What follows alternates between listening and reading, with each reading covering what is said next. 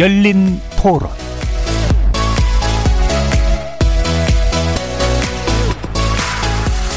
안녕하십니까. KBS 열린 토론 정준희입니다. 사람들이 이제 밖을 다니지 않게 되면서 이제 무엇보다도 자영업자분들이 많이 힘들어 하시는 것 같아요. 실제로 저희 어머니도 의류 매장을 하고 계신데 매장 문을 열고 퇴근 때까지 손님이 한 명도 안 오는 그런 경우도 있다고 해서 새는 계속 이제 나가는데 그렇다고 문을 닫아둘 수는 없고 장사는 안 되고 그래서 좀 버티는데 많이 힘든 상황이더라고요. 하지 말라고만 하지 거기에 대한 어떤 불리기에 대해서는 보완적인 장치가 없어 뭐뭐돈뭐 100만 원 200만 원 주면 그게 무슨 도움이 되냐고 이 코로나의 질병에 대한 거시적인 안목이 입안자들이 생각을 해가지고 장기적인 안목에서 뭔가 청사진이 나와야겠지. 문 닫는 곳 너무 많고 다음 주에 가보면 벌써 문 닫아버리고 동네에서도 쉽게 요즘 볼 수 있는 것 같아요. 또 뭐 아르바이트생 못 써가지고 그냥 계속 식구들끼리 하시다 보니까 또 너무너무 어렵다 그런 얘기들은 제가 많이 듣고 있어요. 일단은 이분들을 좀 으쌰으쌰 할 수 있도록 뭔가 그런 관심을 좀 가져주고 커피숍이나 뭐 노래방이나 뭐 다 힘들어 하시죠 뭐 사람들이 나라에서 뭐 어떻게 한다고 될 수 있는 상황이 아니잖아요 이 코로나라는 바이러스 때문에 생기는 현상이라서 뭐 나라에서 뭐 돈만 지원해 준다고 전부는 아닌 것 같고 그리고 또 돈을 전부 다 지원해 주는 게 아니기 때문에 뭐 향후 한 얼마간은 세금을 뭐 면제해 준다든지 뭐 그런 대책들도 필요하다고 생각합니다.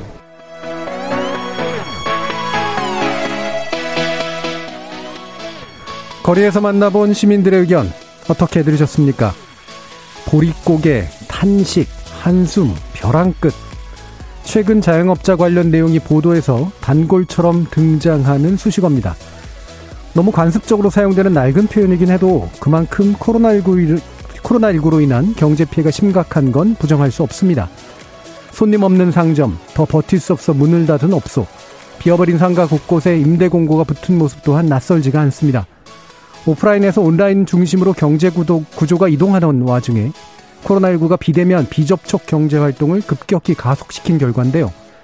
가장 큰 경제 규모를 가진 서울을 예로 들어보면 지난 4월부터 6월 사이에 문 닫은 상점 수는 2만여 개. 올해 8월 기준 폐업 지원금을 신청한 자영업자 수가 작년 한 해 신청자 수를 이미 넘어섰습니다. 오늘 열린 토론에서는 가히 멸종 위기라고 할 만한 자영업의 현 주소를 진단해보고 그것의 구조적, 시기적 원인, 그로부터 파급될 수 있는 다른 경제 충격, 그리고 이를 완화하거나 예방할 수 있는 대책에 대해 구체적으로 짚어보겠습니다. KBS 열린 토론은 여러분이 주인공입니다. 문자로 참여하실 분은 9730 누르시고 의견 남겨주십시오. 단문은 50원, 장문은 100원에 정보 이용료가 붙습니다. KBS 모바일 콩, 트위터 계정 KBS 오픈, 그리고 유튜브를 통해서도 무료로 참여하실 수 있습니다. 날카로운 의견과 뜨거운 참여 기다리겠습니다. KBS 열린 토론 지금부터 출발합니다. 살아 있습니다. 토론이 살아 있습니다. 살아있는 토론, KBS 열린 토론. 토론은 라디오가 진짜입니다. 진짜 토론, KBS 열린 토론.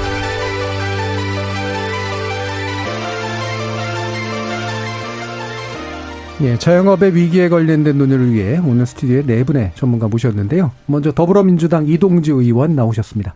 네, 반갑습니다. 이동주입니다. 자, 그리고 국민의힘의 중산층 서민경제위원장 홍석준 의원 나오셨습니다. 예, 반갑습니다. 그리고 전 중소기업 학회장이시고요. 중앙대 경제학부의 이정희 교수 나오셨습니다. 네, 안녕하세요. 민생경제연구소 안진걸 소장도 함께 하셨습니다. 네, 안녕하십니까. 청취자 여러분들도 다양한 의견 부탁드리겠습니다.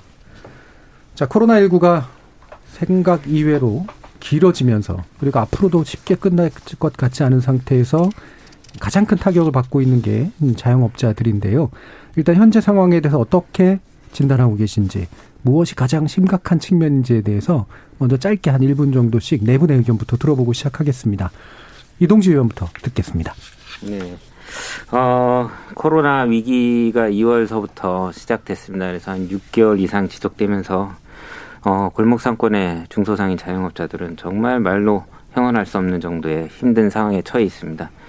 특히 이제 어 1차 확산이 됐던 대구 경북 지역이 에, 잠잠해지자마자 또 8월 15일을 전후로 해갖고 2차 확산이 음. 그 누구도 예상하지 못했던 그런 확산이 급속도로 되면서 거의 저희가 뭐 얘기를 들어보니까 뭐 거의 문을 닫을 지경이다라는 네. 수도권 중심의 이런 자영업자들이 많이 얘기를 좀 들었고요. 그래서 아무튼 정말 이 곧 또 그 사이에 뭐뭐 뭐 뭐 장마도 사상 유례 없이 50일 이상 길면서 소비 활동도 많이 위축됐고 피해도 많았고 그래갖고 정말 추석 앞두고 정말 소상공인들 마음이 너무 안타까운 상황으로 제가 알고 있습니다. 예. 6개월 이상 이제 지속된 현재의 위기 상황이라고 하는 게 이제 더 이상 버티기 어려울 정도로까지 심각히 어, 진행된 상태라고 일단 보고 계시고요. 홍석준 의원은 어떠십니까? 네. 어, 방금 이 의원께서 어, 대구성 말씀하셨는데 참 무섭더라고요. 예, 가장 그 심할 때 보니까 참 사람이 가장 많은 시내가 사람이 안 다니고 당연히 뭐 가게는 문을 닫고 했는데 어, 사실 참 너무너무 안타깝습니다. 물론 어, 작년에도 그렇게 뭐 경기가 좋진 않습니다만 특히 코로나에 인해서 어, 정말 우스갯소리로 지금 잘 되는 데는 어, 폐업 내지는 파산을 도와주는 뭐 회계사나 세무사들밖에 없다 이런 우스갯소리가 들릴 정도로 너무너무 어려운 분들이 어, 주변에 많아서 어, 이걸 어떻게 좀 해야 되나 그런 안타까운 마음밖에 없습니다. 예. 실제로 또 대구가 지역구시니까 그렇습니다. 어, 네네. 아마 직접적으로 분명히 어, 보신 것들이 이제 있으실 것 같아요. 이정희 교수님은 어떠신가요? 네, 벌써 이제 어 우리 한국에서 첫 확진자가 나온 게 이제 1월 하순이었으니까요. 네. 이제 8개월이 이제 아 이제 되고 이제 8개월이 지나가고 있는데 사실 예전에 어 사스라든가 메리스를 겪어 보면서 아 이 정도로 길 것으로는 전혀 네. 어뭐 예측을 전혀 못한 상황이었습니다. 근데 사실 가장 어첫 타격이 바로 어 소상공인 자영업자한테 왔고요. 이게 이제 어 어느 정도는 뭐 한 2, 3개월이라면은 그래도 조금 버틸 수가 있었을 텐데 음. 이게 너무 길어지기 때문에 아, 특히 생경 어, 이런 어, 이 소상공인 자영업자는 뭐 버틸 힘이 거의 이제 소진됐다 이렇게 보고 뭐 원래는 아까 뭐 말씀하셨지만은 어, 여름에 휴가철이 실종이 되어 버렸습니다. 예. 아, 뭐 코로나도 코로나지만은 뭐 긴 장마로 음. 그래서 여러 가지 악재가 겹친 상황이라서 아마 지금 소상공인들의 현장은 아, 사실 뭐 앞으로 앞에 어떤 희망이라는 게 좀 이게 종식이 곧 될 거다 음. 그러면은 좀 희망이 있는데 희망이 없는 상태에서 어, 여러 가지로 체력적으로나 여러 가지 뭐 어려움이 아마 표현하기가 좀 어렵지 않을까 이렇게 좀 생각은 됩니다. 예. 이게 끝이 보이지 않는 터널이라 생기는 더 큰 공포감 이런 것들이 이제 분명히 네. 있는 것 같습니다. 안진걸 소장님. 예, 정말 사상 최악의 위기다라고 음. 해도 과언이 아닐 것 같습니다. 어, 뭐 소상공인연합회 조사에서도 매출이 60%의 답변자가 매출이 90%가 줄어들었다고 예. 하니까 일부 과장이 있다 해도 어, 정말 얼마나 심각한지 알 수 있고 실제 저희들이 그냥 체감하기에도 12개 업종은 지금 몇 주째 문을 닫고 있잖아요. 그럼 여기는 매출이 90%가 아니라 100%가 없어진 거거든요. 네. 근데 임대료는 꼬박꼬박 나온단 말이죠. 음. 그러니까 지금 임, 온갖 SNS에서 아니 영업 정지됐으면 임대료도 정지해야 되지 이게 무슨 일이냐는 게 굉장한 설득력을 얻고 있고요. 두 번째 오늘 이제 좀 절망적인 소식이라면 희망적인 소식도 저는 이제 앞에서부터 이야기하고 싶은데 PC방들 너무 힘들잖아요. 예. 그러니까 그 PC방에 게임을 제공하는 카카오 게임 작업 펍지라는 곳이 한 달 동안 게임 제공료를 안 받기로 한 거예요. 아. 그러니까 이렇게 이 와중에도 그래도 상승을 위해서 노력하는 분들이 있다는 건 예. 굉장히 희망적인데 저는 뭐 결론적으로도 말씀드리겠지만 결국 정부의 4차 추경도 우리 이제 의원 두 분 오셨으니까 국회에서 꼼꼼히 수정 보완해 주셔야 되잖아요. 지금 사각지대 듣고 그러니까 예. 대신에 동시에 전 사회적으로 재벌, 대기업, 건물주, 임대인, 프랜차이즈 본사, 그다음에 조금이라도 어쨌든 경제적 강자들이 모두 나서서 이 위기를 극복하는데 좀 힘과 어, 고통 분담에 동참해 주셔야 된다. 이런 호소부터 시작하고 싶습니다. 예. 어, 자영업의 문제를 해결하기 위해서는 정부뿐만 아니라 이 관련된 예. 분들의 이제 상생 노력이라고 하는 게 상당히 좀 필요한 것 같다라는 의견이신데 아마 뒷부분에 대책 노론하면서 어, 논의하면서 아마 좀 더 이야기 나눌 수 있을 것 같습니다. 자 그러면 지금 이제 그 일단 일부에서는 어 코로나19하고 관련된 구체적인 어떤 자영업의 문제들을 좀 이제 짚는 게 아마 주가 될 것 같은데요. 왜냐하면 어, 이게 사실 또 자영업의 구조적인 산업 구조 변동의 문제도 좀 있어서 이거하고 이제 겹쳐서 나타나는 현상들을 어떻게 이해할 것인가라는 것이 중요할 텐데, 어, 일단은, 어, 몇 가지 이제 위기 상황들을 좀 짚어봤으면 좋겠어요. 방금 이제 안 소장님이 또 말씀을 주셨으니까 좀 더 구체적으로 어떤 업종들이 어느 정도까지 지금 문제를 겪고 있다라고 좀 요약할 수 있을까요? 예, 제가 조금 더 언급하면 방금 이제 매출이 90% 이상 감소했다라고 예. 소상공인연합회에서 작은 숫자도 아니고 3, 4천 명을 조사했는데 그래 나왔는데 어 그분들은 그나마 이제 90% 줄어들었다 했는데 아까 말씀드린 우리 이염업종 12개는 아예 문을 닫았으니까 집합 금지 예, 집합 금지 됐는데 예. 지금 2.5단계에서 2단계로 완화가 됐어도 예. PC방에는 그 조치가 유지되고 있는 그렇죠. 거잖아요. 예. 그러니까 지금 이분들이 사실 융주 좀 하시는 분들이 집회하는 거 여러분들 보기 어려웠는데 음. 이분들은 지금 어 문도 닫아야 되죠. 그다음에 2차 재난지원금에서도 배제되니까 네. 집회를 다 하시더라고요. 음. 그러니까 오죽하면 길거리까지 나오셨을까 이런 생각도 들고요. 어려움을 호소하기 위해서. 예, 그렇습니다. 네. 그다음에 어, 폐업 아까 이야기했잖아요. 예. 폐업을 도와주는 업종들이 잘 된다고. 음. 폐업이 지금 굉장히 아, 급증하고 예, 있습니다. 예. 그래서 보통 원래 우리 중소상공인 입장에서는 권리금이나 초기 투자비용이 많기 때문에 권리금을 받고 나가려고 하거든요. 네. 근데 그 권리금을 받으려고 기다리는 동안에 비용이나 임대료가 너무 비싸게 되니까 차라리 권리금도 포기하고 나겠다는 게 예. 지금 어 중소상공인 그 커뮤니티에서 속출하고 음. 있는 것이죠. 그러니까 음. 그것만 봐도 얼마나 어려운지 알 수 있다는 예. 것이고요. 그래서 대략 집합금지 업종에 해당하는 중소상공인 업체가 15만 개쯤 되고요. 아예 문을 닫았던 음. 데가 그다음에 집합 제한 우리 9시까지 문을 닫으라고 한 데가 어 30. 2만 3천 3 그러니까 33만 명쯤 됩니다. 네, 네.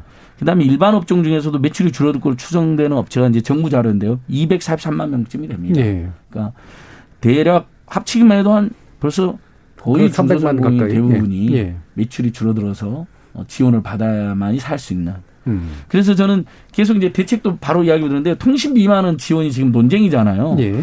그런 통신비 2만 원 4인 가구 8만 원 안 주는 것보다는 도움이 됩니다만 음. 결국 추석 전에서 소비가 늘어나려면 차라리 통신비로 주는 것보다는 4인 가구 기준으로 10만 원 지역 상품권으로 주는 것을 추경 음. 때두 분 의원님 오셨으니까 네. 긴급히 논의도 해주셨으면 좋겠다. 왜냐하면 네. 통신비는 바로 소비로 안 갈 수가 있거든요. 네. 근데 지역 상품권을 주면 바로 소비로 가니까 이런 특단의 대책과 같이 해야 된다. 왜냐하면 국민 세금으로만 지금 모두 음. 어, 메우기가 어렵거든요. 7.8조만 이번에 배정됐기 때문에 네. 거기에 어, 우리 민간 소비가 늘어날 수 있는 조치를 일부 더 고민하자 이런 예. 제안도 해봅니다. 그러니까 관련 업종에 대한 직접 지원이 한 200만 정도의 어떤 그 상점들이 있었던 거로 기억하는데 그게 아 사실 이제 직접적으로 지원하는 게 좋긴 하지만 매출 증대 효과라고 하는 측면에 있어서는 또 예. 떨어지는 면이 있으니까. 약간만 제가 덧붙이면요. 예. 좀 이따 이제 좀 참겠습니다. 예. 이 제가 아까 300만 원한테 100만 원에서 200만 원 지원이 된다 그랬잖아요. 음. 매출이 감소한 분들. 어 그다음에 뭐 집합 금지하고 집합 제한은 이제 매출 감소 없이 이제 장 강제로 문을 닫았으니까 200만 원, 150만 원 주는 거죠. 예. 이분들 커뮤니티라든지 저희 주변에서 제가 분석해 보면 일단 밀린 임대를 냅니다. 음. 그러니까 내수 활성화 효과 거의 제한된다라는 네. 지역이 불가피한 거죠. 그래서 결국 제가 호주 정부가 시행하는 조치도 갖고 왔는데요. 매출 감소분의 50%를 임대료 이상으로 임대료에서 감액해라고 예. 호주 정부가 시행령을 발표를 했습니다. 예. 그러니까 이런 조치들도 꼭 음. 논의가 돼야 되는 예, 것이죠. 추경 관련된 거, 그다음에 임대료에 관련된 거 이런 것들 아마 대책들 예. 2부에서 좀 더 자세히 아마 논의할 것 같은데요. 이종인 교수님은 지금 아까 이제 권리금을 안 받겠다 이런 네. 게 얼마나 심각한 징조인지 잘 이해 못 하시는 분들도 있을 것 같은데. 네.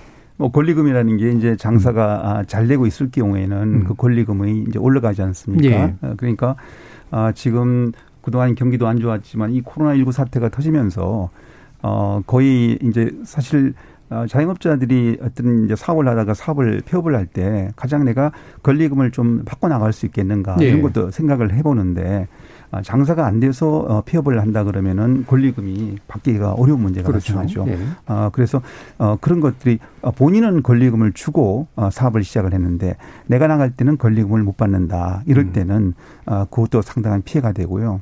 거기에 좀 덧붙여서 아까 우리 안 소장님 말씀에 어떤 지금 피해 상황에다가 네. 조금 더 말씀을 드리면은 아, 중소벤처기업부가 아, 피해 상황들을 쭉 조사를 했습니다. 뭐 지난 한 5월까지 이렇게 이제 조사한 걸 보니까요. 어, 소상공인하고 어, 전통시장 같은 경우는 어, 고 이제 5월 달쯤 되면 조금 피해가 조금 뭐 줄긴 조금 줄었습니다만은 그렇죠. 네. 한50%다 내외로 어, 음. 전반적으로 이렇게 매출 감소가 나타났고 특히 보니까 아, 가장 피해를 많이 본 이 업종이 어, 뭐 다들 아시겠지만은 이제 여행 숙박 이런. 부분들이 가장 큰 피해를 보게 됐고요. 그 다음에 또 어, 이런 그 뭐 화장품이라든가 패션 잡화류가 음. 크게 영향을 받게 됐습니다. 받게 됐고 그리고 어, 교육 서비스 업, 음식업 음. 이런 분야 또 물론 도소매업도 영향을 받게 됐고 예. 어, 받게 됐는데 이 음식업에서 어, 또 어떤 상황을 조금 이해해야 되냐면은 이게 반사적으로 지금 현재 그 코로나 때문에 온라인 어, 이 쇼핑이 엄청나게 성장을 네. 했거든요. 뭐 작년에 온라인 쇼핑 전체 거래액이 135조였고요. 올해는 150조를 넘어갈 걸로 예상이 됩니다. 되는데 거기서 보니까 가장 어이그 항목에서 크게 성장했던 게 음식 서비스업입니다. 지금 음식 서비스업이 7월 기준으로 본다 그러면은 전체 온라인 쇼핑 매출액에서 10%를 넘어서고 있습니다. 예. 그런데 그러면 이 음식 서비스업이라는 게 이제 배달 음식 배달하고 예. 배달 앱 쪽이지 않습니까? 근데 그러면 이게 소상공인들한테 얼마나 혜택이 갔을까 하는 음. 부분들을 좀 살펴볼 필요가 있다. 예. 그래서 이제 이런 배달 전문으로 하는 데는 그나마 이제 조금 어뭐 소비가 좀 있었다라고 보지만은 배달 전문이 아니고 어쩌다 좀 배달하는 데는 뭐 타격을 많이 받고 있을 예. 거고 배달을 하더라도 이 수익성이라는 부분에 대해서 그러니까 홀에서 판매하는 거하고 배달 분야하고 수익성의 차이가 또 있게 되겠죠. 왜냐하면 배달 쪽은 아무래도 중간에 배달의 뭐 광고료가 있기 때문에 예. 그래서 어, 이 그런 부분들을 함께 고려해서 음식 서비스업도 음. 그런 것들을 함께 고려해서 피해 상황을 좀 봐야 되지 않느냐. 근데 한 가지가 더 좀 우려되는 거는 지금까지는 주로 드러난 게 자영업 소상 자영업자가 특히 피해가 많았고 제조 분야가 지금 이제 거기도 지금 어려워지고 있죠. 어려지고 수출도 안 되고 있고. 근데 그 다음에 만약 제조 이 분야에서 구조조정이 많이 일어 지금 이미 벌써 구조조정 좀 일어나고 네. 있습니다. 되게 큰 기업들도 일어나고 있는데 자 그럴 경우에 어, 이 이들 어, 이 일자리를 잃었던 이런 근로자들이 그러면 그 다음에 음. 대안이 뭐냐? 예전에 사실은 IMF 외환위기 때 대안은 자영업자로 사실 우리나라 예. 자영업자가 많아지게 된 하나의 계기가 예, 예. IMF 외환위기라고 볼 수 있는데요. 근데 지금은 이 자영업 시장 자체가 이렇게 황폐화되는 상황에서 넘어올 수가 없다. 네. 그럴 때면은 어, 그들은 그러면 어디서 소득을 발생시킬 건가? 이게 사실은 또 다른 큰 고민이 로 다가오고 있다 이렇게 볼 수가 예, 있겠습니다. 2차 충격이라는 게 자영업에 의한 매출 감소라든가 이런 게 퍼지는 것도 있지만 사실 자영업으로 유입될 수도 있는 분들이 네. 늘어났는데 그분들이 네. 갈 데가 없어지는 네. 상황 이런 것도 상당히 심각한 문제가 될 것 같은데요. 이정현 교수님께서 음식점 문제 얘기를 또 마침 해주셔서 이동주 의원님이 또 음식점에 관련된 경험도 제가 있으신 걸로 아는데 이게 이런 그, 그 궁금증들 가지신 분들이 있어요. 분명히 아까 얘기하셨던 홀 서비스 이런 건 줄었겠지만 뭐 요즘 뭐 배달 엄청 해 먹는다는데 네. 그건 뭐 그렇게까지 큰 타격을 받겠어 이렇게 생각하시는 분들도 있을 것 같거든요. 네. 배달 플랫폼 업체가 정말 많이 성장을 했죠. 예. 그래서 사실은 그게 어 뭐 장단점이 있습니다. 아 예전에 그러니까 그 전화로 주문받고 뭐 전화번호부 책을 찾아갖고 주문하던 이런 시절에 비해서는 어 뭔가 이렇게 좀 소비하는 사람들한테 지금 같은 시기에는 안전성도 좀 줄 수 있고 예. 속도감도 좀 빠를 수는 있는데 문제는 그게 이제 상인들 입장에서는 마케팅 비용이든 배달료든 어떤 비용이 나가죠. 예. 근데 그 비용과 관련된 부분에 있어서 우리가 아 문제 제기가 많이 있는 것들이 뭐냐면 소수 어떤 독점 시장 어떤 그 배달 앱 자본이 소수화돼 있는데 그 소수 어, 배달 앱들이 시장을 전체를 90% 이상 예, 예 최근에 합병권도 있었고 예, 예, 그러니까 사실은 어, 소상공인들 입장에서 선택지가 없어지는 거예요. 어디가 더 싼 어, 저렴한 배달료 음. 수수료를 제공해 주느냐에 따라서 왔다 갔다 해야 되는데 그런 시장의 선택지가 없어지는 이런 어, 배달앱 시장의 독과점 문제가 발생을 하고 있고 예. 그다음에 그런 것들이 이제 어 또 이게 그 노동자들 배달 노동자들도 보면은 요즘 뭐 이제 화랑이 돼 갖고 뭐 사실은 뭐 웃돈을 얹어서라도 막 여쭤저쩌고 옮겨간다고 하지만 그 사람들이 관노동을 하고 있는 거거든요. 예. 네. 그냥 새벽에도 배달하는 사람들도 생기고. 플랫폼 노동자들. 네. 그러다 음. 보니까 사실 이 플랫폼 산업에서 정말 이런 노동의 어떤 건강과 그다음에 이런 불공정한 수수료에 대한 어 어떤 그 완화시키는 예. 공정한 어떤 룰들이 좀 필요한 시점인 것 같아요. 예. 그런 것들이 함께 마련되어지면서 사실은 이런 어, 배달의 플랫폼 같은 것들이 좀 어떤 사람의 노동과 소상공인하고 친화적인 이런 예. 어, 구조로 가야 되지 않을까 생각하고 예. 있습니다. 그러니까 배달 시장이 아무리 활성화됐어도 글로 다 옮겨갈 수 없는 음식점들이 분명히 존재하고 심각한 타격이 먹고 옮겨갔더라도 예, 수, 어떤 수익의 규모라든가 이런 것들이 불공정한 상태에서 생기는 문제들이 또 겹쳐 있고 이제 이런 부분들인데 그 홍석주 의원님 지금 네. 뭐 이런 좀 경제 상황들 쫙 얘기를 해주셨는데 이게 결국은 이제 폐업으로 그렇죠. 이어질 거 아닙니까? 그렇습니다. 이 상황의 심각성이 어느 정도라고 좀 우리가 예상할 수 있을까요? 예, 이게 뭐 사실 통, 지금 현재 상황에서 통계 수치가 사실은 뭐 큰 의미가 사실은 음. 없어서는 있는데 예. 어, 제가 갖고 있는 통계에 따르면 일단은 어, 올해 7월 말까지 법인이 625곳이 이제 파산이 됐고 개인은 2만 9천 개 이상이 지금 파산이 된 걸로 예. 나오고 있습니다. 사실 파산이라는 것은 방금 조금 전에도 말씀드린 것처럼 뭐 하위 신청 이런 게 아니라 그대로 뭐 나는 뭐 모든 게 안 된다. 음. 전제로 이제 파산했던 굉장히 심각한 거죠. 그다음에 한경 8월 20일자 보니까 수도권에 그 3만 개 노래방 중에서 그리고 PC방 2만 개 중에서 절반 이상이 매물 나왔다. 음.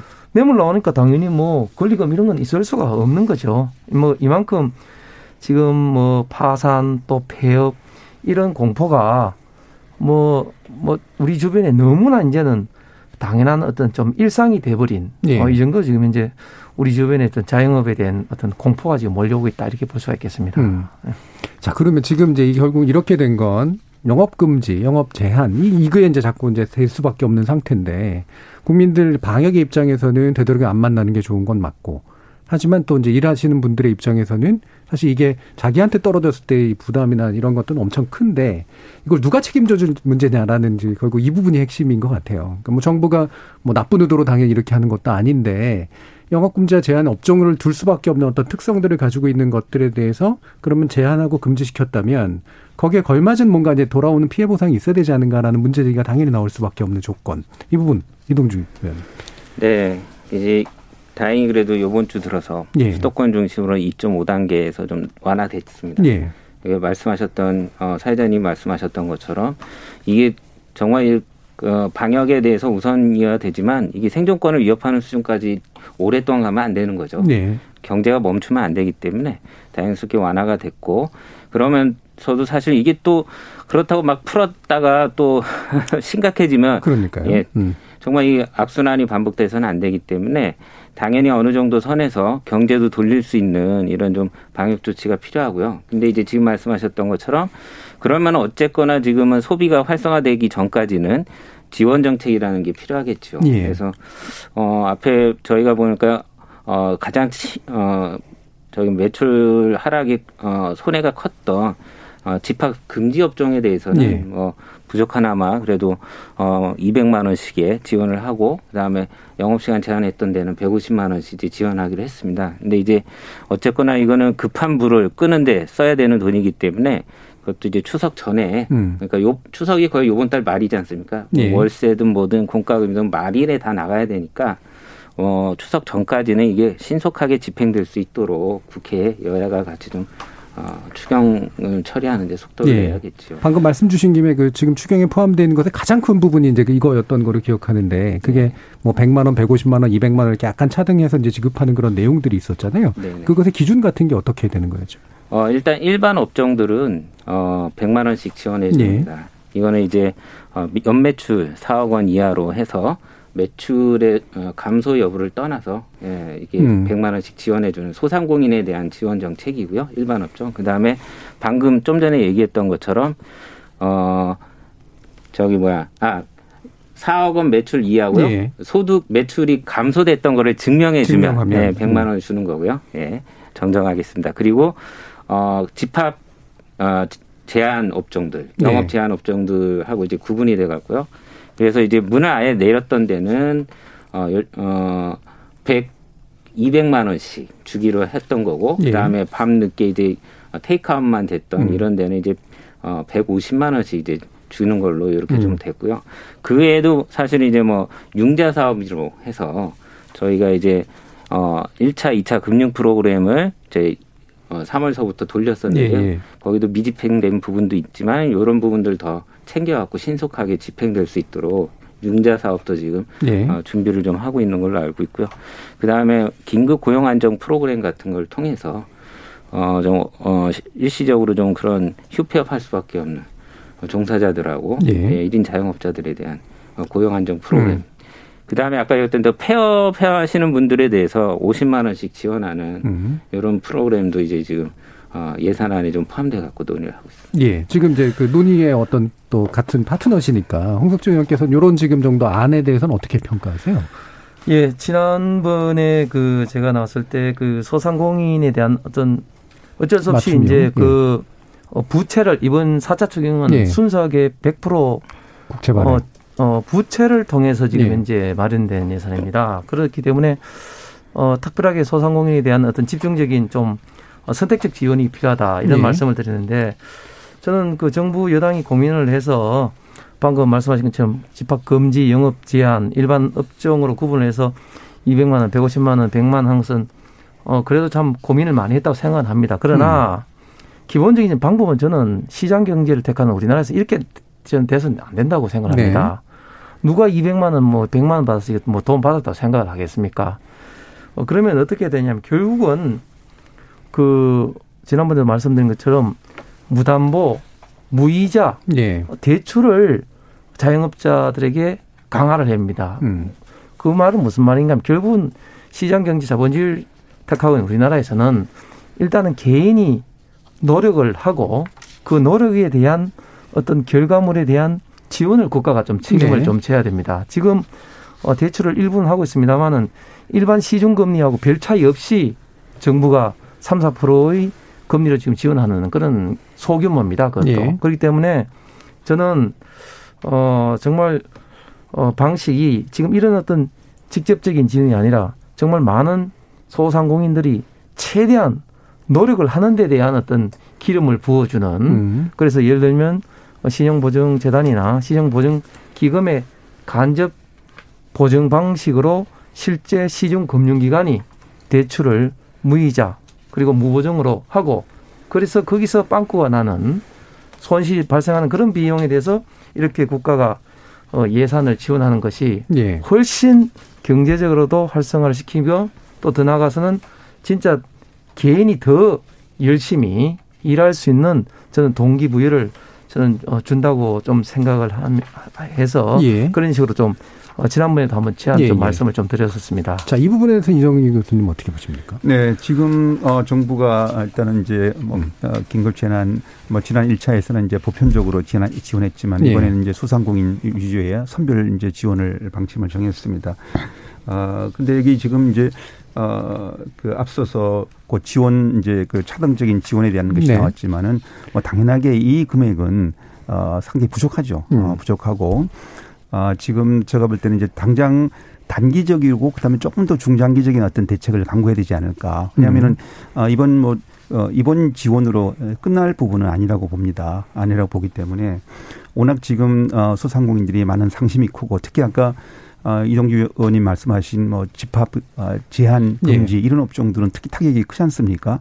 어, 그런 경우는 본인의 어떤 잘못에 의해서 어, 이뭐 제한 을 받는 게 아니고 어쨌든 사회적인 어떤 이런 뭐 재난에 의한 것이라 그러면 정부가 어 그런 부분에 대해서는 어 충분하게 어떻게 보면은 어느 정도 보상이 좀 이루어져야 된다면서 아마 지원책들이 좀 더 강화될 필요가 있다고 봅니다. 사실은 예.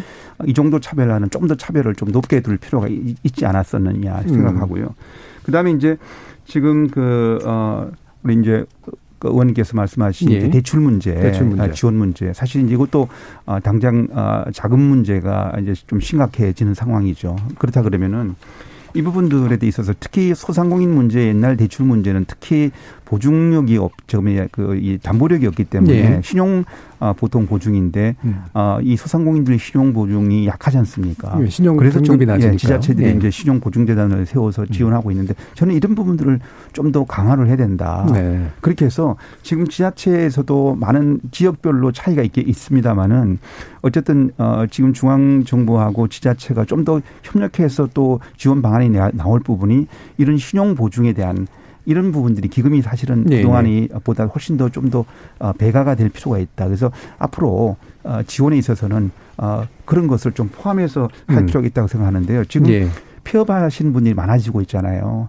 근데 이제 폐업하고 난 이들에 대한 문제들이 있거든요. 이미 대부분 매몰 폐업을 하고 나면 매몰 비용이라서 건져낼 수가 별로 없어요. 예, 뭐 시설비라든가 이런 그렇죠. 것들. 이 폐업한 소상공인들의 문제를 어떻게 할 거냐. 음. 그래서 이런 문제에 대한 것들도 여러 가지 제기 프로그램이 있긴 있습니다만은 지금은 좀 더 강화된 어떤 이런 어뭐 대책들이 또 앞으로 계속 이어져서 강구돼야 예. 될 거다 이렇게 생각합니다. 일단 이동주 의원님은 예. 이제 지금 현재 정부의 안을 위주로 이제 폭넓은 것들을 제안해 주셨고 지금 어, 홍석준 의원님은 그거보다는 시장 경제에 맞게 좀 이렇게 자생의 어떤 의지가 있는 분들한테 최대한 많은 신용 지원을 해줄 수 있도록 하는 게 맞다라고 보시는 거고 좀 이정희 교수님 같은 경우에는 그 부분도 필요한데 더 나아가서 이제 폐업하는 그런 분들에 대한 사후 대책까지도 고려하는 좀 전반적인 틀이 좀 필요하다는 이런 연- 언급까지 좀 주신 건데요. 뭐 일부 약간 차이가 있는 부분도 있고 또 같이 가시는 분들도 있어요. 자, 안정익 소장님은 이세 저는 가지. 좀 강조점을 달리해 보고 예. 싶습니다. 일단 대출 관련해서는 어, 음. 상반기에도 긴급 경영 자금이 많이 대출이 됐습니다. 그게 네. 급증했잖아요. 이번에도 60만 명한테 1.5%에서 2.1%까지 대출해 준다는 거거든요. 예. 물론 이- 저는 이 금리도 조금 더 낮췄으면 좋겠습니다. 음. 지금 초저금리니까.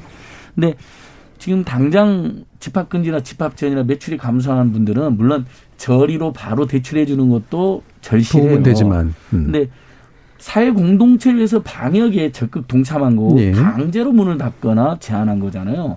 거기에 대해서는 적절한 일종의 손실 보상 개념이 예. 필요하다는 여론도 높습니다.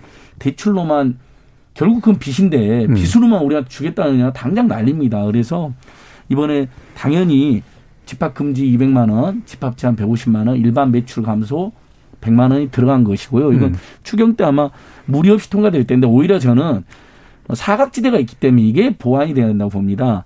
이런 사억 매출이라고 그랬잖아요. 매출 감소해서 우리 편의점들 전국에 최대치로 치면 한 6, 7만 개까지 되는데 예. 담배 매출이 편의점 매출에서 40%가 넘습니다. 그러다 보니까 어 매출이 4억이 넘는 편의점들이 많아요. 음. 그러니까 이제 요런 기준들도 조금 국회에서 세심하게 수익률보다는 매출이 그냥 크게 잡히는 예, 분들이 맞습니다. 많다는 거죠. 예. 소득이 는게 아니라 예. 매출만 는 건데 담배 때문에 이런 것도 좀 많아야 될 필요가 있고요.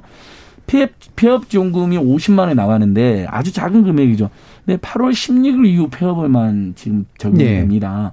이것도 왜 8월 15일 날 폐업한 데는 안 되냐라는 측이 음. 있습니다. 그 부분도 조금 논의를 해서 이 폐업해가지고 다시 이게 다시 경영을 하려고 하는 분들을 교육 조건으로 하는 거거든요. 그냥 주는 게 아니라 그것도 좀 늘릴 필요도 있고요.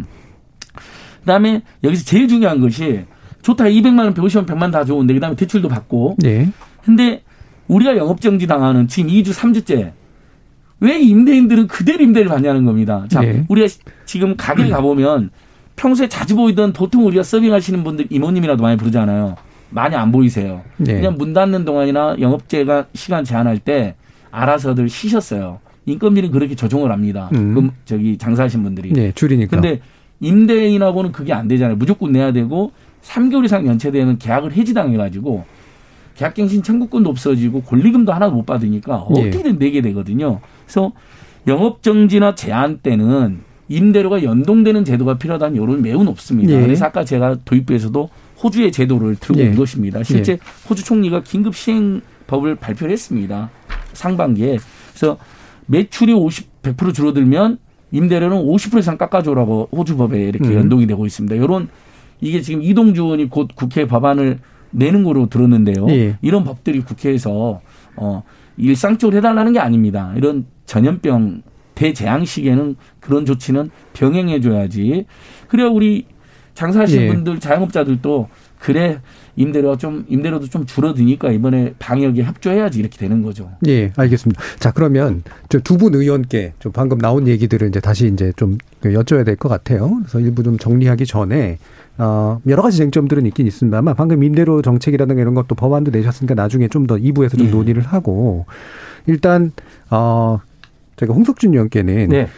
이렇게 막, 예, 그 막상 이제 하시는 분들 입장에서 보면은 지금 끝도 잘 안 보이는데 대출 받고 이러는 것보다 일단 당장 내가 못한 것을 손에 보전해줘라고 하는 요구는 더 높을 게 같기는 뻔하거든요. 이 부분에 대해서는 어떻게 좀 판단해야 될까요? 손해 보존을 충분히 하면 그게 가장 좋겠죠. 예. 예, 가장 좋은데 방금 말씀드린 것처럼 어 이게 국채 발행을 통해서 예. 사자 추경을 정부에서 하는데 100만 원, 150만 원 줘가지고 뭘 할 겁니까? 사실은 방금 말씀하신 것처럼 또 폐업 50만 원 사실 안 받는 것보다 낫겠지만 사실 극히 손실 보상이 되지 않는 상황입니다. 그러면 어차피 주어진 어떤 재원, 부채를 통해서 마련된 어떤 재원이라면 좀 더 효과적인 방법을 찾아야 되는데 소위 말해서 경제학에서 어떤 성수 효과라는 게 있습니다. 방금 교수께서 말씀하신 것처럼 재단이나 기금을 통해서 일정 보증액을 하면 그 보증액을 기준으로 해서 그 일반 금융기관들이 훨씬 더 많은 어떤 대출 여력을 예. 일으키게 됩니다. 그렇게 돼서 어 발생된 어떤 대출 방금 소리 말씀하신 것처럼 어 그런 어떤 이자율도 지금은 어 비상시국이기 때문에 거의 무이자 무담보로 하면서 어쩔 수 없이 어떤 폐업이나 문을 닫아서 이 보증한 기관이 손실을 보는 경우 네. 그 보는 경우에 이제 예산으로 이제 지원을 하게 되면은 지금 이 어, 소상공인 자영업자에게 하는 것보다는 훨씬 더 효과적으로 그리고 더 많은 어떤 어떤 비용을 하기 때문에 경제학적으로는 사실은 어떻게 보면 지극히 당연한 거고 그리고 이걸 통해서 열심히 더 열심히 노력하는 분과 그렇지 않은 분을 또 확실하게 또 차등화해서 효과를 또그 효과를 예. 내기 수 있는 그런 어떤 저는 방법이라고 저는 생각을 합니다. 그리고 예. 방금 말씀하신 그런 임대료와 더불어서 나중에도 제가 좀 말씀드리겠습니다만 어, 국가의 어떤 이런 세금 시스템도 어, 이득이 났을 때는 당연히 세금을 부과해야 되지만 그리고 손실이 발생했을 때는 기존의 세금을 낸 부분에 대한 어떤 환급하는 문제 예. 이런 부분에 대해서도 좀 고민을 좀 해야 된다고 생각을 합니다. 알겠습니다. 일단 두 분 말씀 듣고 정리를 하면서 이제 두 분 또 의견 드릴게요. 그럼 이동주 의원님께는 지금 이제 빨리 좀 이제 추석 전에 좀 이거를 추적 추경을 확정해서 집행하자라고 하는 게 지금 현재 정부 여당의 어떤 입장인데 방금 여러 가지 이제 선별 과정에서 생길 수 있는 이런 장애들을 이제 좀 또 지적해 주시기도 하잖아요. 그리고 기준이 정당한가라는 문제도 있을 테고요. 이 부분은 새로 좀 정하면서 통과시키기가 좀 쉽지는 않을 것 같은데 네. 어떻게 보고 계신가요? 어 일단은 이게 참 어려운 문제이기도 합니다. 네. 뭐 저희도 뭐 얘기를 많이 듣고 있습니다만은 뭐 이번에 어 집합 금지랑 영업 제한 조치가 또 지방 정부마다 또 약간씩 다르게 예. 또 나간 데가 있고 해서 근데 이게 사실은 저희들이 이런 사상 초유의 사태들을 겪다 보니까 자꾸 학습되어지는 게 있는데 이럴 때마다 즉흥적으로 그때 대응하는 것 수밖에 없는 상황이었죠 지금까지. 예. 근데 이후에는 좀 이런 거를 매뉴얼화할 수 있는 음. 어떤 법적 근거를 만들면 좋겠다라는 생각이 들어요. 그래서 당에서도 그렇고 국회에서도 감염병 예방에 관한 법들을 통해 갖고 이런 것들을 아예 이렇게 행정이 선제적으로 조치를 취했을 때 예. 어, 손실 보상을 할 수 있는 근거를 마련하고 음. 그걸 매뉴얼화하자는 거죠 법적으로 예. 그래서 어, 신속하게 어, 법에 근거해서 예산을 바로바로 집행할 예. 수 있도록 지금 사실 예산이 협의해 갖고 이제 막 음. 급하게 막 쥐어짜내서 만들고 국채 발행해서 만들고 하다 보니까 아무래도 그런 혼란들이 있는데 그런 부분들이 좀 어, 사후에라도 이후에 진행돼야 될 것 같고요. 지금 당장은 사실은 나와 있는 그 어떤 기준에 의해서 최소한 어 우선 법, 어, 가장 위기의 상황에 처해 있는 집합금지라든가 제한업 종들을 네. 우선 좀 선별해서 주면서 그 다음에 이제 어 4억 미만에도 간이 가세자라고 해서 늘 이제 그 4,600만 원인가요? 그 분들에 대해서는 예.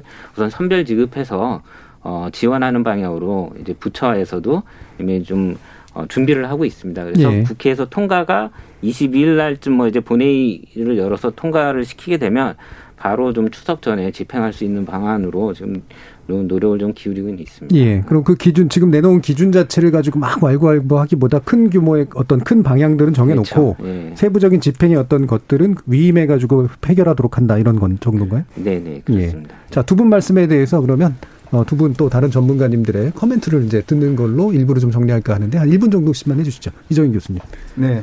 어, 사실 이 코로나19에 대한 우리가 이제 어, 전혀 예측지 못한 일을 지금 당했고 여기에 대해서 대응하는 것도 어, 사실 뭐 이 효과가 있느냐 없느냐 여러 가지부터 시작해서 네. 많은 어려움이 있는 건 사실입니다. 그리고 또 이게 어, 충분하게 시간적인 여유를 가지고 할 수 있는 또 상황도 아니고 하기 때문에 그래서 지금 두 의원님께서 어 말씀을 하셨지만은 지금 이 어려운 상황에서 어쨌든 간에 어 지금 아주 어 어려움을 겪고 있는 일단은 이 특히 소상공인들을 네. 어떻게 도와줄 거냐 좀 효, 그러니까 충분하게 도와주지 못하지만은 그래서 이게 한 번으로 끝날 게 아니라 그다음에 좀 단계적인 어떤 조치를 네. 같이 좀 취해 나가야 될 게 되는 게 아닌가. 음. 아 그래서 이번에 저는 좀 어, 이번 일을 보면서 이게 그 지원에 관련돼서도 우리가 뭐 통계라든가 그다음에 이제 지원 대상의 어떤 구분 같은 것이 이번을 계기로 좀 더 명확하게 구분 구분할 필요가 있, 다 예. 그래야 우리가 선별 관련돼서도 음.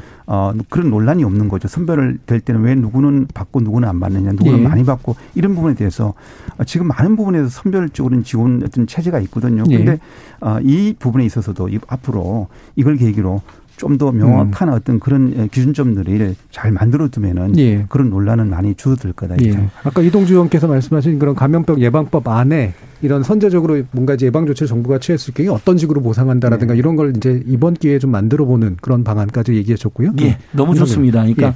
이게 나중에 또 반복될 거잖아요. 예. 그러니까 법 제도로 아예 음. 이런 특별한 시기에는 어떻게 하면 손실 보전을 해주고 음. 또 임대료도 어떻게 하면 영업 정지에 맞게 예. 조정할 것이냐 저는 법 제도로 들어갔으면 좋겠고 요. 음. 그다음에 지금 당장 추경에서는 어찌됐든 받는 사람하고 못 받는 사람들 사이에 논란이 지금 계속되고 있습니다. 네. 대표적으로 지금 가장 안타까운 사례가 개인 택시보다 법인 택시가 보통 힘든데 개인 음. 택시는 지금 대상이 되는데 법인 택시는 안 됩니다. 그다음에 일부 유흥주 좀 아예 배제해 버렸단 말이죠. 똑같이 문을 닫게 했는데 국민 정서 조금 안 좋으니까. 예. 그다음에 PC방은 영업 정지가 풀리긴 풀렸는데 음식을 못 팔게 하고 그렇죠. 청소를 못 예. 들어오게 합니다. 그러면 사실 그게 주 수입원 중에 하나였는데 PC방 그 이용료 너무 낮아서요. 그다음에 편의점 아까쯤에 어 매출 문제. 매출 음. 기준으로 하다 보니까 배제되는 거 맞다 그랬잖아요. 저는 추경 때 음. 7.8조 이거 국채로 해서 무한대로 늘리는 어렵다는 거 저희들도 이해를 하고요.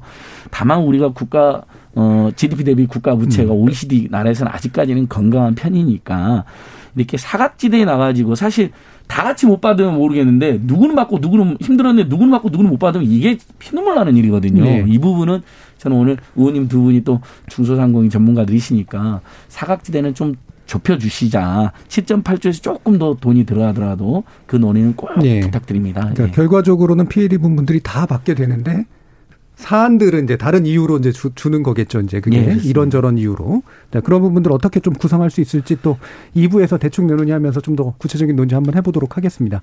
청취자 여러분들도 여러 가지 의견 보내주셨는데요. 한번 들어보도록 하겠습니다. 정희진 문자 캐스터. 네, 청취자 여러분이 보내주신 문자 소개해드리겠습니다. 문자로 9728님. 3, 4월에 비해 이번 규제는 정말 버티기가 힘듭니다. 이번 주 오늘까지 손님 한 명 왔다 갔어요. 100만 원 추석 전에 나온다는데 가게 주인에게 보내면 끝이에요. 건물주도 고통 분담해야 하는 거 아닌지요. 임대료만 아니면 얼마든지 참을 것 같습니다. 정부에서 개입해야 합니다. 김종남님. 냉정하게 얘기해서 자영업자 너무 많습니다. 시장 포화 상태죠. 현 시국에서도 소위 맛집이라고 하는 곳들은 장사만 잘 되고 있습니다. 이전부터 힘든 상황에 있던 자영업자 모두가 정부 대책을 요구하는 것은 무리라고 봅니다. 2046님, 어려운데도 불구하고 직원들 해고 없이 유지하고 있는데 세금이랑 4대 보험은 애누리 없이 꼬박꼬박 청구가 되고 있네요.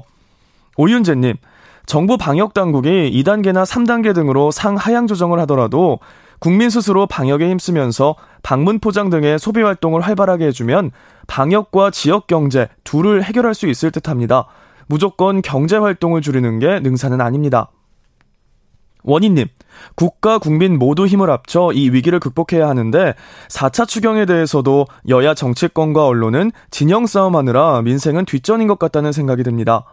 8938님, 자영업자, 소상공인들이 힘든 시간이라는 점에 공감하지만 저소득층, 취약계층 국민도 많습니다. 코로나로 인해 일거리가 없는 일용직 국민에 대한 대책도 마련해 주셨으면 합니다. 라고 보내주셨네요. 네, KBS 열린 토론. 이 시간은 영상으로도 생중계되고 있습니다. 유튜브에 들어가셔서 KBS 일라디오 또는 KBS 열린 토론을 검색하시면 지금 바로 토론하는 모습 영상으로 보실 수 있습니다. 지금 방송을 듣고 계신 청취자 모두가 시민 농객입니다. 계속해서 청취자 여러분들의 날카로운 시선과 의견 보내주세요. 지금까지 문자캐스터 정의진이었습니다. 토론이 세상을 바꿀 수는 없습니다. 하지만 토론 없이 바꿀 수 있는 세상은 어디에도 없습니다.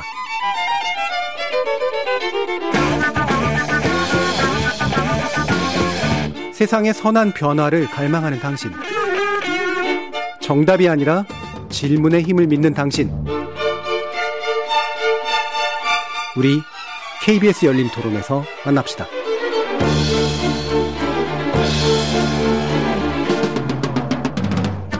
KBS 열린 토론, 국민의힘 홍석준 의원, 더불어민주당 이동주 의원, 중앙대 경제학부 이정희 교수, 민생경제연구소 안진걸 소장 이렇게 네 분과 함께 하고 있습니다. 아, 아까 여러분들께서 이제 많은 문자도 주셨고요. 지금 또 2739님께서는 저는 작년 11월 말에 오픈을 했습니다. 6개월이 안 돼서 1차 지원에서 제외됐어요. 작년 매출이 없는 저 같은 사람은 어떻게 되나요? 라고 하는 이제 그런 궁금증도 남겨주셨는데 이게 궁금증이자 사실은 호소이기도 한 것 같은 이제 그런 느낌이거든요. 어, 이 부분에 대해서 이제 궁금하신 부분들이 분명히 있을 것 같은데 어떻게 되는 건지 일단 이동준 의원께 좀 여쭐 수 있을까요?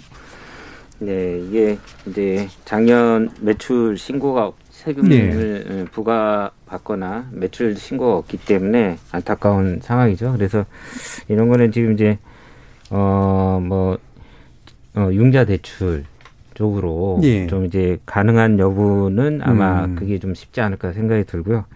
에, 그래서 지금 이게 사실은 저희가 어 아까 청취자 의견 중에서도 나왔지만 방역도 중요하지만 경제가 중단되는 게 예. 이런 분들 포함해 갖고 사실은 어 가장 무서운 일이겠죠. 또 어쨌거나 지역 경제를 돌려야 되는데 제가 이제 하나 좀 아쉬웠던 게 요번 조치 중에서 적은 돈이지만 아까 뭐 말씀도 했지만 100만 원, 150만, 200만 원이 어떻게 보면 근데 이것을 현금으로 주는 부분들도 필요하겠죠. 네. 근데 1차 때 긴급 재난 지원금이 경제적인 승수 효과를 가져오게 된 거는 네. 거기서 지역 사랑 상품권이라고 해서 골목 상권의 결제 화폐로 줬기 때문에 그거를 사람들이 쌀을 사거나 반찬 부식을 사거나 옷을 사거나 화장품을 사거나 이러면서 이제 음. 지역 경제를 돌렸거든요. 예. 그러니까 경제 활동이 멈추지 않고 돌았기 때문에 사실은 그게 소비가 어 저희 소상공인들한테 매출로 가고 매출이 곧 또 부가가치세로 음. 해서 또 이제 다시 세금으로 들어오고 이런 시기에서 이런 방법적인 차원들도 좀 이번에 포함이 됐었으면 좋지 않았을까 하는 생각들도 좀 있습니다. 그래서 그리고 또 하나 말씀드릴 게 어차피 참 저희가 한정된 재원으로 이렇게 좀 어려운 사람들 긴급하게 선별해서 재원 지원을 해 주다 보니까 어, 좀 이런 사각지대가 생기는데 예. 아까 이제 좋은 얘기들을 하셨어요. 어, 임대 착한 임대인 예. 운동도 예. 좀 어, 했던 것처럼 지금도 다시 좀 그런 거를 정부가 앞장서서 캠페인도 벌여달라고 하는데 통신비도 그렇고 이런 코로나 특수를 이용해서 또 화랑이었던 산업들이 있습니다. 온라인 플랫폼이라든가 음. 이동통신사라든가 아니면 다양한 이런 대기업들이 또 이렇게 좀 상생 기금으로 네. 고통 분담 차원에서 좀 참여를 해주면 어떨까 하는 생각이 좀 듭니다. 그래서 아까 뭐 얘기했던 게임 업체에서도 그런 게임비를 네. 안 받겠다고 했는데 음. 이런 사회적 운동도 좀 같이 해줘야지 이런 위기적인 국가적 위기 상황에서 어떤 세금으로만 국가가 채무로 한다고 하지만 이게 다 또 국민들한테 또 어떻게 보면 세금일 수도 있는 거니까 예. 대기업들도 이런 고통 분담을 좀 네. 코로나 특수를 위해서 소득을 올린 데는 좀 해줬으면 예. 좋겠다. 일단 이제 질문을 주신 분은 현재 조건에서는 직접 지원권은 못 받고 아닙니다, 아닙니다. 그런 건가요? 그 예. 원래 이동조원님 예. 말씀이 원칙적으로 맞거든요. 예. 왜냐하면 작년 매출이 확인돼야 되잖아요. 그래서 이, 2020년 1월 부가세 신고를 한 소상공인이 요건인데 예. 바로 이동조원님이 지적한 부분들이 일부 반영돼서 물론 이제 추경에서 최종적으로 확정되겠지만. 2001월 부가세 신고 실직이 없는 분들, 그러니까 작년에 음. 그걸 제대로 뭐 최근에 창업했던 분들은 음.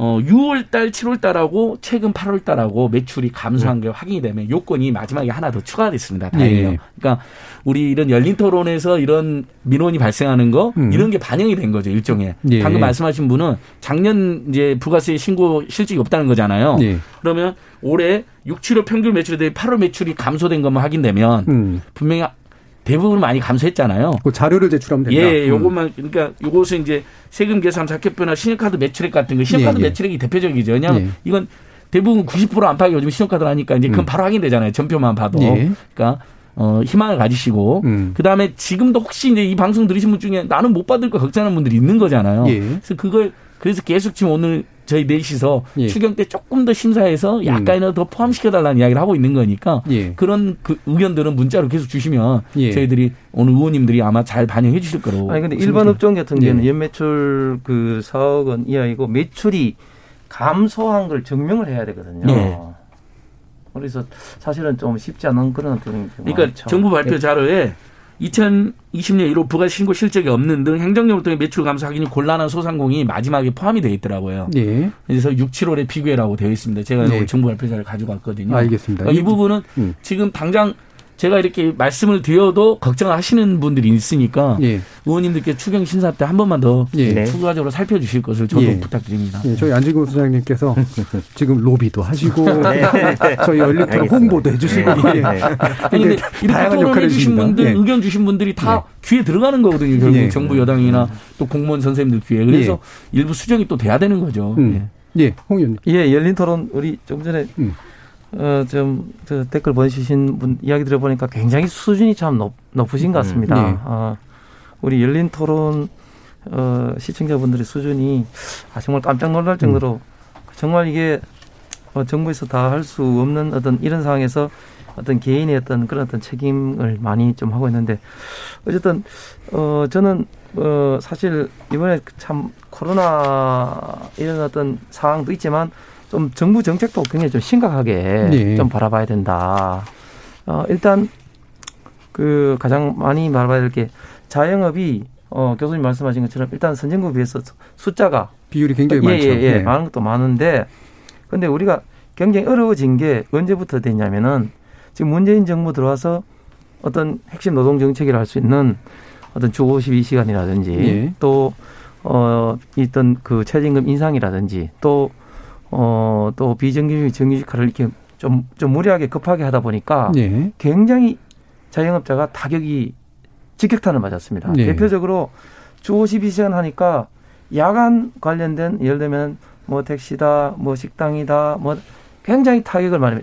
제 대구에만 하더라도 제가 있는 지역에 이제 공단이 있는데 공단 주변에 있는 식당들은 주 50원 이수에 거의 뭐 절반 이상으로 타격을 많이 받았습니다. 그리고 최저임금만 하더라도 아니 어떻게 대기업하고 이 소상공인에서 업소에서 일하고 있는 네. 이걸 어떻게 동등하게 이렇게 일률적으로 이렇게 인상을 시켜서 뭐 구체적인 통계는 제가 말씀드리지 않겠습니다만은 소상공인 중에 어떤 어떤 종업원을 그 이후에 그 줄인 네. 어떤 소상공인 굉장히 많습니다. 그래서 어 이번에 이 우리가 대책을 하면서 어 코로나 물론 이런 어떤 어려움이 있었습니다만은 이번 기회에 정부의 어떤 정책도 정말 음. 어, 어, 원점에서 한번 재검토를 한번 할 어떤 그런 어, 시기가 왔다. 이렇게 좀 예, 생각이 코로나 19 듭니다. 이전에도 이제 자영업에게 힘든 시기였었다라는 그런 말씀이잖아요. 그렇습니다. 정부 네. 정책에서 최저임금을 인상하려고 했고 그다음에 52시간 제한 조치를 또 하고 그러니까 이게 자영업자들에게 상당한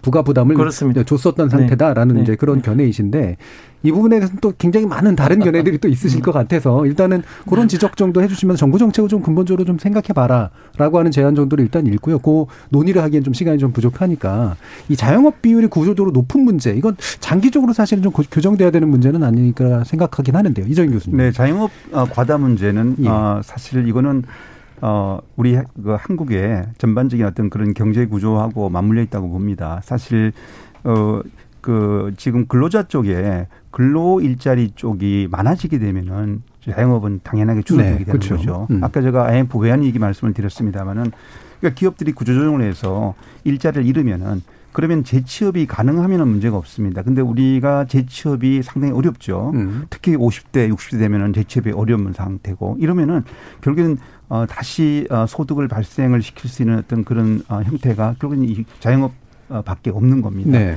그래서 자영업이라는 것은 일종의 보면은 어, 고용의 하나의 저수지 역할을 사실은 한다. 그렇죠. 러니까 물이 들어왔다가 또 필요하면 물이 나가는 거죠. 예. 근데 이제 이게 물이 고, 많이 더 많이 고인다는 것은 별로 대안이 별로 없다는 이야기죠. 예. 그래서 이 자영업이 많기 때문에 자영업을 줄여야 된다는 것은 상당히 좀 어, 책임 있게 이야기를 해야 될 필요, 음. 필요가 있다는 거죠. 예. 이런 구조적인 문제를 안고 있는데 음. 이 구조적인 문제를 해결하지 못하면서 자영업이 많으니까 자영업을 줄이자 답이 없는 겁니다. 사실은. 자영업을 그냥 줄이는 게 네. 아니라 취업이 가능한 부분을 네, 넓혀야. 된다. 예. 그, 그건 뭐냐면 취업 가능한 자리를 예. 대안을 많이 만들어 놓으면은 음. 그럼 자연적으로 지- 왜냐하면 자영업에 계신 분들 중에는 어 정말 나는 자영업을 원해서 하시는 분도 계시지만은 어쩔 수 없이 자영업을 할 수밖에 없고 지금 네. 우리가 백세 시대라고 이야기를 하면서 그러면 경제 활동 기간이 점점 길어지고 있지 않습니까? 예. 길어지고 있는데 그러면 재취업에서 내가 어, 소득을 만들어낼 수 없으면 결국에는 뭔가 장사를 해야 된다는 이야기거든요. 그래서 이 자영업에 대한 어떤 앞으로 이 자영업 문제는 자영업이 지금 어려워서 줄어들긴 줄어들지만은 아마 줄어, 줄어드는 것도 어, 어렵다고 해도 무조건 다 줄어들 수는 없겠다. 왜냐하면 별로 지금 다른 대안이 없기 때문에 그래서 생 그래 되면 생계형이 점점 늘어날 수밖에 없는 네. 상황이 돼서 그런 그런 데 대한 어떤 아, 이 앞으로의 대응이 음. 앞으로 계속 필요할 거다고 생각을 하고 있- 아까 이 임대료 문제 나왔으니까 예. 지금 잠깐 임대료 문제. 어 근데 이제 여기서 임대료를 어, 부담을 줄이는 부분, 부분에 대해서 이걸 이제 정부가 임대료 부담을 줄이면은 여기 대해서 어, 세제 혜택을 어떻게 줄 거냐는 것을 좀 분명하게 좀 어, 제공할 필요가 있다. 임대업자들에게. 그럼요. 음, 예. 그 임대업자들도 어, 사정이 여러 가지가 아니겠습니까? 음. 그렇다 그러면은 여기 대해서 어 그게 없이 그냥 임대료를 무조건 낮추라 그러게 되면은 예. 어 보이지 않는 사실은 또 어려움이 생길 수밖에 없고 그렇죠. 임대업자들은 무조건 또잘 사는 사람 뭐 이렇게만 그렇죠. 얘기할 수 그럼 없으니까. 그렇죠. 그렇기 때문에 그러면은 어 임대업 어 이 부담을 낮추는 데 동참하는 임대업자들에 대해서는 음. 그러면 그 임대 어 이그 깎아준 나- 낮춰준 만큼 거기에 대해서 그러면 세제 혜택을 어떻게 주겠다 음. 이런 부분도 저는 대책에 좀 함께 들어가야 되지 않을까 이렇게 예, 생각합니다. 결국 이제 다시 또 이제 국가가 부담을 이제 받을 수밖에 없는 그런 상태인데, 자 마침 이제 거기에 관련된 법안도 좀 생각하고 계셨으니까 이동주 의원께서 이 부분 임대업 관련된 정, 네. 정부 대책 어떻게 좀 돼야 될까 말씀 주시죠. 이게, 이게 어쨌거나 어 저희가 어 임대인들을 위한 그런 세제 혜택을 통해서 음. 어 어, 인센티브를 통해서 자발적으로 좀, 어, 상생 분위기 예. 만드는 것도 필요하지만, 제도적으로 사실은 이런 감염병 말고도 뭐, 예를 들면 뭐, 저기, 우리 군산의 무슨 제조업 도시에서 자동차 공장이 문을 닫는다든가, 네. 뭐 이런 일시에 그냥 지역 제조업이 붕괴되면서 생길 수 있는 자영업자들의 위기도 있거든요. 그러다 보니까 사실은 법적으로 이런 것들 안전책을 마련해야 된다는 필요성이 나오는 것 같고, 예. 제가 이제 제출했던 법안은 이런 내용입니다. 이제 임, 임대 이런 경영 어, 어떤 재난이든 어떤 뭐 지역 경제 어떤 어 자영업자들이 버틸 수 없는 이런 긴급한 상황이 오면 임대료에 대한 감액 청구를 행사할 수 있도록 네. 예, 임, 임대인과 임차인이 협상을 해갖고 일시적으로 어, 협상을 해서 한뭐 위기 상황을 넘길 수 있는 이런 임차료를 좀 감액 청구를 할 수 있는 법안들을 예. 시, 사실은 지금도 이제 임, 어, 차인 감액 청구권이 법안에 있습니다. 근데 음. 이게 활성화돼 있지 않거든요. 청구권을 입장에서. 가진다고 결과가 만들어지는 건 아니지 않나요? 그렇죠. 근데 예. 이제 그런 걸 행정적으로 음. 좀 자리를 만들어 갖고 어 임차인들이 어떤 근거를 갖고 주장을 할수 예. 있도록 조사를 해주는 거죠. 음. 아 이게 지금 긴급한 경영상의 어려움이다. 음. 그리고 실제 이 사람이 이제 이 임대료를 충분히 낼 수 있는 어떤 매출 구조라든가 이런 걸 분석해서 음. 임대인들한테 제시를 해주고 원만한 협의를 이끌어낼 수 있도록 음. 예, 지원을 해줘야 된다. 안 그러면 사실은 그 임대인들이 그게 뭐 그 계약 해지해갖고 공실로 놔둔다고 했을 때 임대인도 결국은 손해입니다. 예. 예, 결국은 중재 기능까지도 생각을 하시는 건가요? 그렇죠. 예. 예.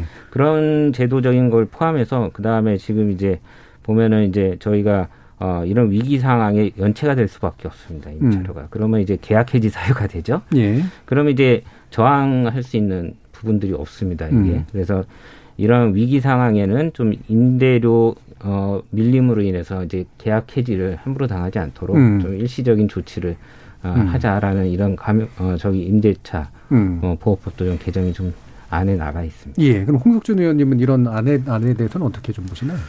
예, 어, 뭐, 저는 뭐, 아주 생각을 뭐 해볼 필요가 있다고 생각합니다. 물론 이제, 음.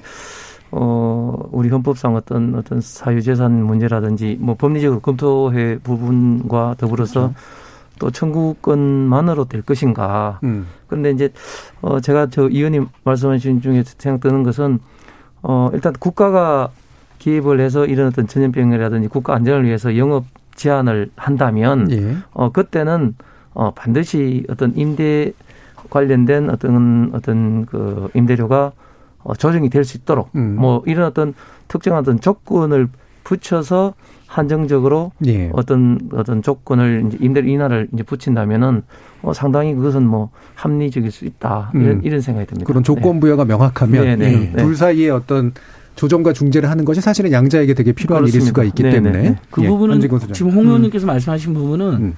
이제 총선 때 그때는 당 이름이 미래통합당이셨잖아요. 예. 그 공약에 들어 있습니다. 예. 코로나 임대료 조정 법안이라고 해서 음, 음. 당시에 등록금 그다음에 임대료 코로나19 때문에 피해를 보신 거잖아요. 예. 우리 대학생들도 지금도 온라인 수업하고 있는데 감액을 해주는 거로 되어 있습니다. 그래서 여야가 저는 요즘에 뭐 아까 그런 문자도 있었잖아요. 너무 불필요한 정쟁을 많이 한다고 그랬는데 음. 그런 건 줄이고 음, 이렇게 좁혀갈 수 있는 당장 부분이다. 음. 하면 좋겠고요. 이정희 교수님 말씀 정말 좋은 말씀 해 주셨습니다.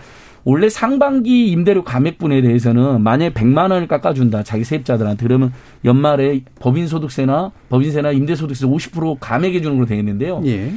그게 상반기로만 되어 있습니다. 음. 근데 지금 하반기가 지금 상반기 더 어렵잖아요. 그러니까 이건 정말 두 분은 또 나오셨는데 이번 추경 논의할 때 그 부분은 어차피 네. 세법 논의도 해야 되고 지금 국회 예산 논의 세법 논의 하잖아요. 예. 내년도 세법 논, 그 개정안 제출돼 있거든요. 간이가세 대상 확대 같은 것도.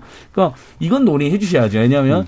당장 법으로 어 코로나 상황에서 임대료 감액을 어 연동하는 것은 조금 시간이 걸린다 하더라도 그냥 그건 조금 이제 예강이 다양하니까요. 근데 이 임대인들도 좋아 그 착한 임대인 운동 을 하려는데 오 세제 지원해 주면 상반기에는 후반 하반기에 안 해주냐 이런 분들이 있을 수 있거든요. 그래서 6월 30일까지로 되어 있거든요. 근데 지금 하반기에도 임대료를 인하해 주신 분들은 거기 그 중에서 50%는 연말에 세액 공제해 주는 것으로 했으면 좋겠고요. 그다음에 지금 조건에서도 착한 임대인들이 설령 그 세제 지원이 없다 하더라도 3월달, 5월달에 막 연예인들도 많이 나서 주셨잖아요. 예.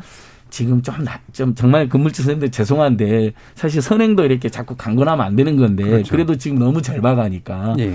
어, 착한 임대인 캠페인 한 번 더 전국적으로 음. 해주셨으면 좋겠고 그다음에 아까 PC방에서 우리 게임 음. 회사들이 대기업들이 올 한 달치 게임 사용료를 안 받겠다는 거거든요. 음. 굉장히 고마운 일이잖아요. 이런 식으로 이 우리가 이제 IMF 때도 금모기로 우리 국민들이 다 같이 사실 그 위기를 극복하지 않았습니까? 예. 그래서 저는 법 제도로 국회의원님들이 논의해 주실 부분 하나하고 이 민, 우리 시민사회에서 우리 국민들 사회 생활 세계에서 사회적 연대로 또 이렇게 극복할 것이 병행되면 이게 극복이 조금 더 빨라진다라는 예. 점을 호소드리고 싶습니다. 알겠습니다. 지금 시간이 많이 남지는 않았습니다만 아까 이제 이동주 의원께서 언급하신 이제 지역 카페 문제도 좀 간단하게라도 언급하고 좀 가는 게 좋을 것 같은데 아무래도 이제 지역을 경제를 활성화시키고 매출을 증대시키는 그런 소비를 진작하는 효과에 대해서 어, 지역 카페로 좀, 좀 풀자.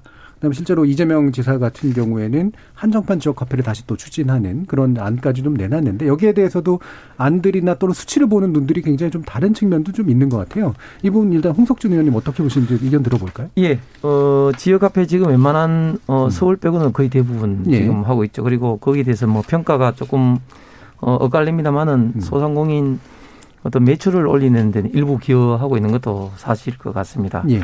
어, 근데 이번 4차 추경은, 어, 정말 어려운 어떤, 어떤 그 소상공인에 대한 어떤 직접적인 어떤 그런 지원을 통한 어떤 목적으로 이제 했기 때문에 어, 3차 때와는 달리 어떤 전 국민의 어떤 소비를 좀 진작시키기 위한 어떤 추경의 어떤 목적은 아니기 때문에 그렇죠. 예. 이 이번에 4차 추경을 어 어떤 지역 화폐로 좀 연결시키기에는 조금 조금 부족하다. 지금 상태는. 예, 음. 예. 그래서 제가 다시 한번 말씀드립니다만은 경기도의 한겨레 그 어제 날짜도 보면은 경기도 소상공인 대상으로 가장 필요한 게 뭐냐 하니까 90% 이상이 이제 어 자금 지원이라 그랬습니다. 네. 그래서 이런 어떤 부분에 대해서는 정말 시간과 조건을 붙이지 않고 어떤 대폭 자금 지원해서 일단은 소상공인 자영업이 좀 생존할 수 있는 어떤 그런 어떤 여력을 만들어주는 것이 예. 가장 지금 현재는 정부가 해야 되지 아닌가 생각이 됩니다. 예.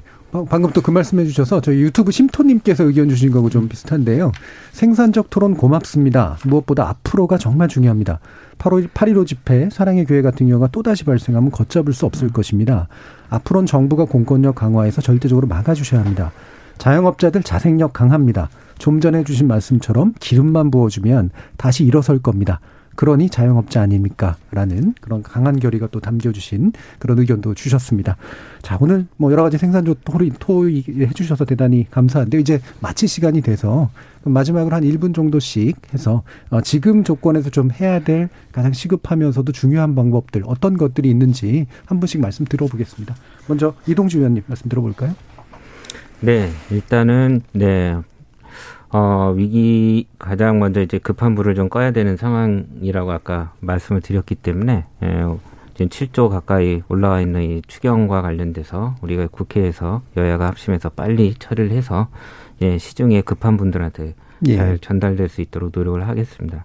그러고 나서 사실 이제 아까 얘기했던 대로 중장기적인 대책도 필요하겠죠. 음. 그래서 코로나 이런 지원과 관련된 아까 감염병 예방에 관한 법이라든가 임대차 지원에 관한 법이라든가 여러 가지 좀 이런 법들을 좀 빨리 제정을 해서 이걸 또 이제 그때그때 직자적인 대응이 아니라 매뉴얼로 근거로 해서 법에 근거해서 예산도 확보하고 할 수 있도록 하겠고요. 그다음에 제가 이제 말씀드렸던 거는 어쨌거나 어, 지역 경제가 이럴 때 멈추면 안 되기 때문에 음. 계속적으로 감염할 감염에 대한 예방 조치가 우선 최우선이었겠죠. 그럼에도 불구하고 저희가 어 대구 경북 때도 그렇지만 지금 또 다시 재확산 때도 어 사실은 이제 지역 사랑 상품권이라고 하는 것들이 어 일, 이게 사실은 갖고 있는 승소효과가 한 열 배 이상 나오거든요. 그래서 예. 그러는 얘기는 나중에 다시 드리더라도 기회가 닿으면 이런 지역사랑 상품권으로 지역 경제가 멈추지 않도록 해주는 게 음. 어. 아, 나 이제 좀 저희들이 앞으로 생각해 봐야 될 지점인가 말씀 예, 알겠습니다. 홍석준 의원님. 예, 아유, 무엇보다도 지금 이 시간에도 참 생존을 위해서 서타고 계시는 우리 자영업자 소상공인 여러분, 어, 정말 어, 대단히 어, 감사드리고 그리고 좀 죄송하게 생각을 합니다. 어, 국회에서도 이번에 제출된 4차 추경안에 대해서 어, 정말 신속하게 어, 정말 아무런 진짜 이견이 없기 때문에 하겠습니다. 단지 아쉬운 것은 어, 통신비 같이 직접적인 어, 도움도 안 되고 통신사에 사실은 도움이 되는 이런 것을 좀 조정해야 되지 않을까 좀 생각도 드는데 오늘 참 유익한 제안을 좀 많이 어, 주신 것 같습니다. 특별히 이 의원님 말씀하신 것처럼 어, 우리나라 국민들 너무 착하신 것 같아요. 방역이 너무 예. 철저하게 좀 하는데 어, 지금 많은 국민들은 어, 병들어 죽기 전에 진짜 굶어 죽겠다고 아우성을 음. 좀 치고 있습니다. 앞으로 어, 정부에서도 어, 방역도 중요하지만 소상공인을 위주라는 정말 경제는 그보다 더 중요하기 때문에 앞으로 이 부분에 대해서는 정말 총력을 기울여서 우리가 여러 가지 어, 고민과 어, 법안 어떤 준비를 좀 해야 될 것 같습니다. 감사합니다. 이정희 교수님. 네. 그 오늘 뭐, 뭐 전체적으로 소상공인에 대해서는 지금 어려운 상황을 말씀을 드렸는데 아 그리고 요즘 소비 트렌드를 보게 되면은 어, 근로 시간 단축이나 이런 비대면 시대가 되면서 이 소비의 중심이 아, 지금 이제 가정을 중심으로 한 이런 어, 소비 형태로 많이 바뀌고 네. 있습니다. 그렇다면은 어, 지역이라는 측면에서는 하나의 기회가 될 수 있다. 음. 근데 이제 이 소상공인들이 이 지역의 어떤 기회를 아 그런 뭐 성과로 만들어내야 될 텐데 음. 저는 앞으로 이제 정부가 이 지원이란 여기서 끝나는 부분이 아니기 때문에 추가적으로 고려해야 될 부분들이 아까 이제 지역 화표도 나왔지만은 지역 사랑 상품권 같은 음. 이런 부분에 대해서 아, 이걸 구매할 경우는 할인 혜택을 좀 더 많이 줘서 어떤 음. 인센티브를 줘서 아, 그 지역 사랑 상품권이 그 지역 사회에 있는 이런 지역에서 소비되게 함으로써 음. 아, 지역 소상공인들을 도움을 주는 이런 측면을 좀 더 고려를 해야 된다. 그리고 마지막으로 소상공인 사회적 안전망에 대한 고민을 많이 네. 할 필요가 있다고 봅니다. 음. 그래서 지금 아까도 제가 생계형 소상공인 말씀을 드렸는데 이, 이분들이 별로 대안이 없는 상태에서 어, 사회적 안전망까지 갖추져 짓지 않으면 예. 어, 사실은 그 어려움이 어, 그래서 그런 부분을 같이 예. 좀 헤아려 줄 필요가 있지 않을까 생각합니다. 알겠습니다. 안진고 소장님. 예, 저는 정말 그 우리 절박한 우리 민초들 생각하면 가슴이 굉장히 무겁고 답답합니다. 근데 오늘 통신비 이야기는 많이 못 했는데 저는 일부 야당이 지금 통신비 그 4인 가구 기준으로 8만 원인데 아예 없애버리려고 하잖아요. 저는 그건 반대합니다. 왜냐하면 음. 그거라도 지금 절박한 분들이 있거든요. 예. 지금 초등학교 학부모까지는 한 달 20만 원을 지원합니다, 이번에요. 근데 지금 이건 그래서 13세 이상은 아무것도 못 받기 때문에 선별 지원 대상이 아니면 그래서 들어온 건데 저도 추경에서 이렇게 논의됐으면 좋겠습니다. 통신비를 통신 재벌 3사가 만 원 안팎이라도 깎게 해주고 예. 나머지 정부가 드리려고 했던 9,200억은 음. 오히려 1인당 4만 원, 인당 네. 2만 원, 3인 가족은 8만 원, 4인 가족은 10만 원에서 조금 더 늘려가지고 지역사랑 상품권으로 주면 좋겠다는 생각을 음. 해보는데 만약 그게 안 되는 조건이라면 아예 없애면 안 된다는 겁니다. 아, 그래도 그거라도 예. 지원 받아서 그 비용이 8만 원 정도 4인 가족 지어들면 소비를 지역에서 하실 거거든요. 예. 물론 상품권으로 주면 더 좋다. 알겠습니다. 근데 축에서 그렇게 만약 안 되고 아예 없어지는 건 음. 반대다. 음. 이런 예. 의견도 드려봅니다. 좋은 아이디어까지 주셨습니다. 자, 오늘 토론 함께 해주신 이정희 교수님, 안진걸 소장님, 훈석준 의원님, 그리고 이동주 의원님. 네 분 모두 수고하셨습니다. 감사합니다. 예, 예 감사합니다. 감사합니다. 저는 내일 저녁 7시 20분에 다시 찾아뵙겠습니다. 지금까지 KBS 열린 토론 정준이었습니다.